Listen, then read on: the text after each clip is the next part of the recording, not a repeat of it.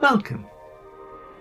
If you're looking to unlock the secrets of the mind, to live a life that's free of care and anxiety, and to be the happiest you that you can be, then you're in the right place. This is Growing the Good, the Mindful Podcast.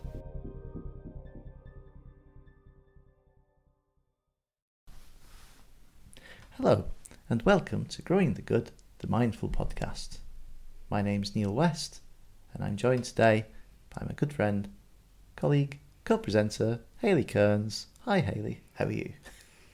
Hi Neil, I'm very well, thank you, and it's very quiet today. It is, yes, yes. I'm sure the chickens will make their presence felt before long.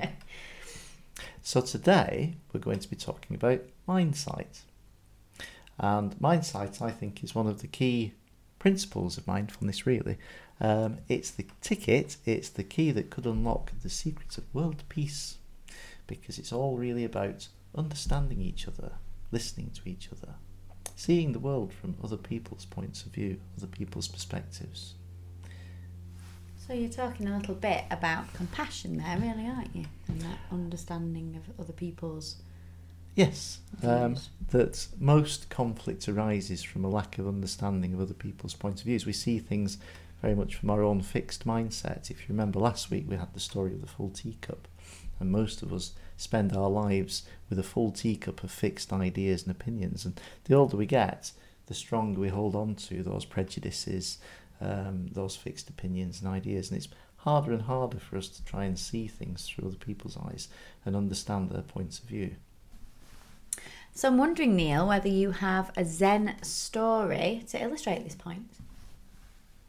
Yes, I do. In fact, there's a couple of stories that illustrate this point. The first is called The Fish in the River. Chang Tzu and his friend were walking along a riverbank and stopped for a moment to gaze at the water. Chang Tzu exclaimed, "Look at those fish, how they're enjoying themselves." "How would you know? You aren't a fish to know if they're having a good time," snorted the friend. "You aren't me either," said Chang Tzu. "So how would you know that I don't know the fish are having fun? Other perceptions are just as valid as your own, so think before jumping to conclusions." The second story is called Which Side? A youthful monk journeying home reached the bank of a vast river. There were no visible means of crossing it. Standing there, he pondered for a long time on how he could get across. No ideas occurred to him.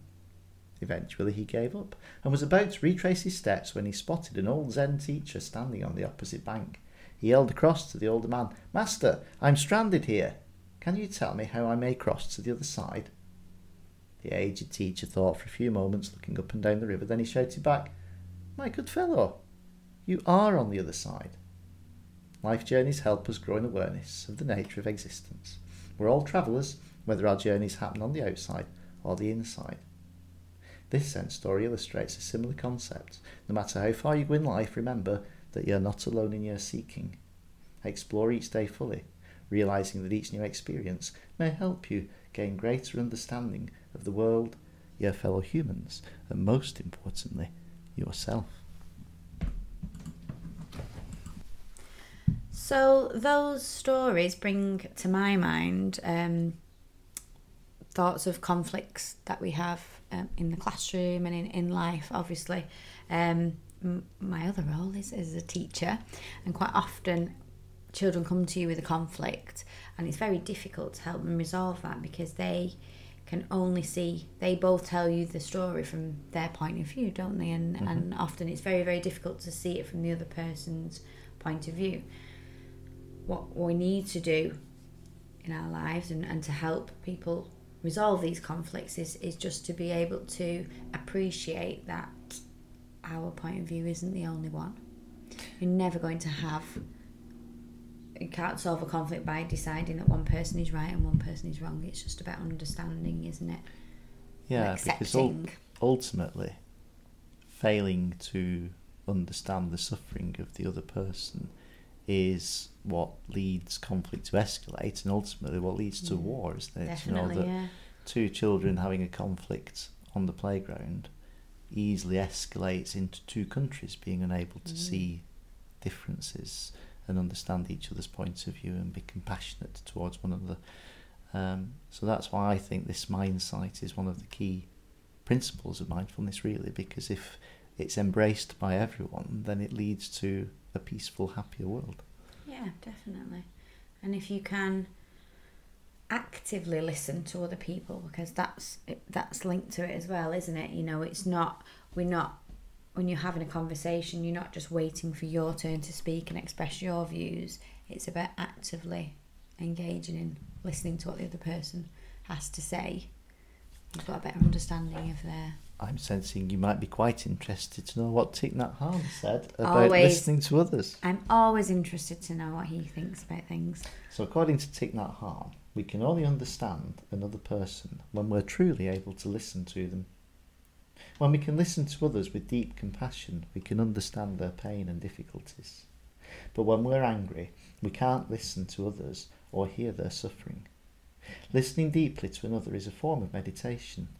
We become aware of our breathing, follow it, and practice concentration, and we learn things about the other person that we never knew before. When we practice deep listening, we can help the person we're listening to remove the wrong perceptions that are making them suffer. We can restore harmony in our partnerships, our friendships, our family, our community, our nation, between nations. It's that powerful. It is, definitely. Does that lead nicely perhaps into a practice meditation, perhaps linked to listening, that we could try now? Definitely, yes, it does.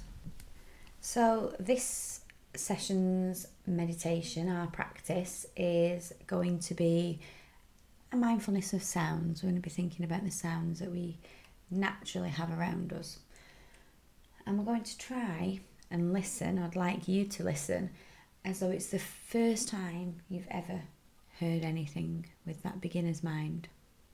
So begin just by taking a few moments just to settle yourselves down into a comfortable position, maybe with your feet flat on the floor, just resting your hands somewhere where they can remain still, perhaps in your lap or on your stomach. And as always, we're just going to begin by inviting the singing bowl and allowing that time just to settle ourselves down.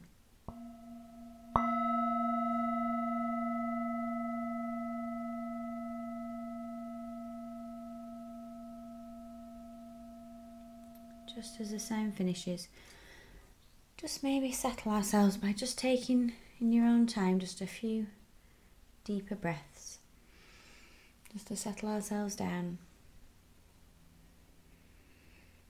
Just allow our mind and our body just to relax into the present moment. And now just allowing our breathing just to return to normal. Bringing our attention to our in-breath and our out-breath.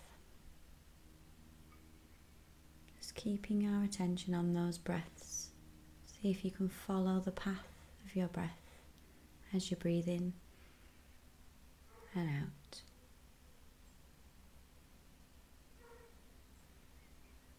And now, just gently seeing if we can bring our attention, as we continue to breathe normally, just to the sounds around us. Just bringing our attention to any sounds that we can hear, without judgment, without our minds deciding what those sounds are and leading us down a path. Just keeping our minds just on the sounds we can hear. Maybe noticing which sounds are near to us in the same room. And also seeing if we can notice those sounds that are further away. The sound of a bird perhaps, or maybe people moving around, or even the sounds of traffic in the air or along the roads. And the sounds near to us, maybe we were aware of any electronics in the room, gentle buzzing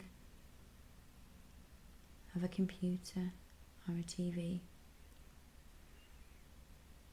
Maybe we are aware of our own breathing. Hear it gently as we breathe in and back out. And just seeing, take a moment just to appreciate all of the sounds as a whole. With our sight, we can take in the whole of a beautiful landscape. We can notice hills in the distance, we can notice the trees, the grass beneath our feet. So just seeing if we can do the same with our sounds, just appreciating the whole of our soundscape. Maybe noticing which sounds our mind focuses on. And if our mind begins to wander, just bringing it gently back to the breath.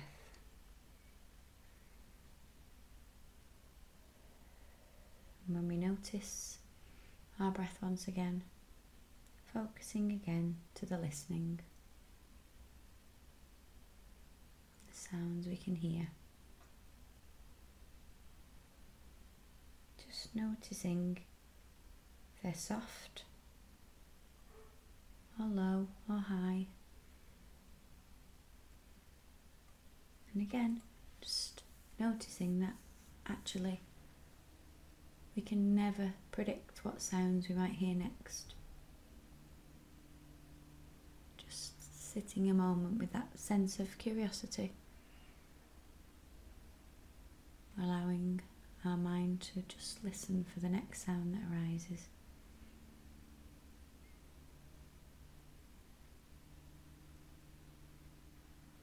Then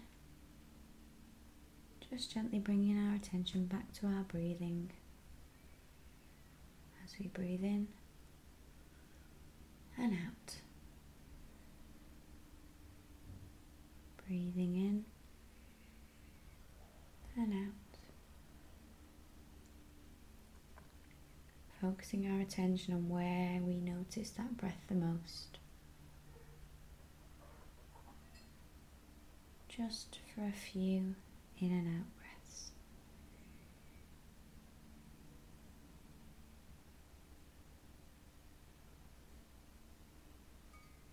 And just listening for the sound of the singing bowl, just to bring our attention back to the present moment and draw our practice to a close.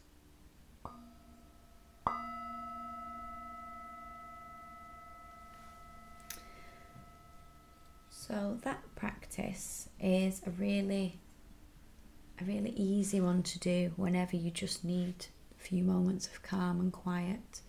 Wonderful thing about it is every single time you do that practice, it's going to be completely different. Just, we focus very, very easily on what we can see, but focusing on what we can hear um, takes a little bit of practice. So it'd be quite interesting to hear how you get on with with that. And our, um, so our call to action this week. Well, I thought I'd share with you just a couple of more lines from Thich Nhat Hanh. Um, always com- ready to hear more from Thich Nhat Hanh. So this is compassionate listening. So your challenge is to listen to this and then apply it to your own relationships with the significant people in your lives. Mm. When you practice compassionate listening, it's important to remember that you listen with only one aim, and that's to help the other person to suffer less. You give the other person the chance to say what's in their heart, even if the other person says something harsh, provocative, or incorrect, or something full of blaming, judgments, or wrong perceptions. You still continue to listen with a heart of compassion. If you can maintain the energy of mindfulness and compassion in your heart while listening, you will be protected. And no matter what the other person says, it won't touch off the energy of irritation and anger in you. In that way, you can listen for an hour or more, and the quality of your listening will help the other person to suffer less. When people listen to each other like that, they truly recognise the humanity of the suffering of the other person. You see the other person as a human being, someone very much like yourself. You no longer look at that person with suspicion, anger, or fear. I remember the first time I heard that, it really resonated with me, because it, mm. it makes you think that quite often, particularly with children, if they come to you with a problem, your first reaction is to try and think of the advice, try and solve that, mm. and actually it can be much more effective just to be and just to mm. listen. Or again, perhaps thinking of your children, if they come to you being angry, um, or being grumpy or hostile, or all the kind of negative emotions that sometimes as parents or teachers or partners we experience, and your natural instinct is to fight back, isn't it, to mm. react, to, to be angry in return. And really this strategy of compassionate listening is so helpful and so transformative in, in building those positive relationships, and it does influence others. You know, you, mm. you water your own garden, but equally through your behaviour you manage and water the garden of the other people in your lives, and you grow compassion in them as well. Yeah. Okay. Um, well, I do want to just give a quick Um, acknowledgement to buddha groove dot com, because that's where I found those uh, these end stories that we shared today. Um, yeah. As Hayley said, we'd love to hear from you. You can contact us. You can tell us how you get on with this week's call to action. We are at one together C I C dot gmail dot com at gmail at gmail dot com. Thank you, yeah. Hayley. Um, or one together C I C dot co dot U K, or you can find One Together on Facebook. Um, but for now, that's the end of our Growing the Good, the Mindful podcast for this week. But we'll see you next time. Bye. This is Growing the Good, the Mindful podcast.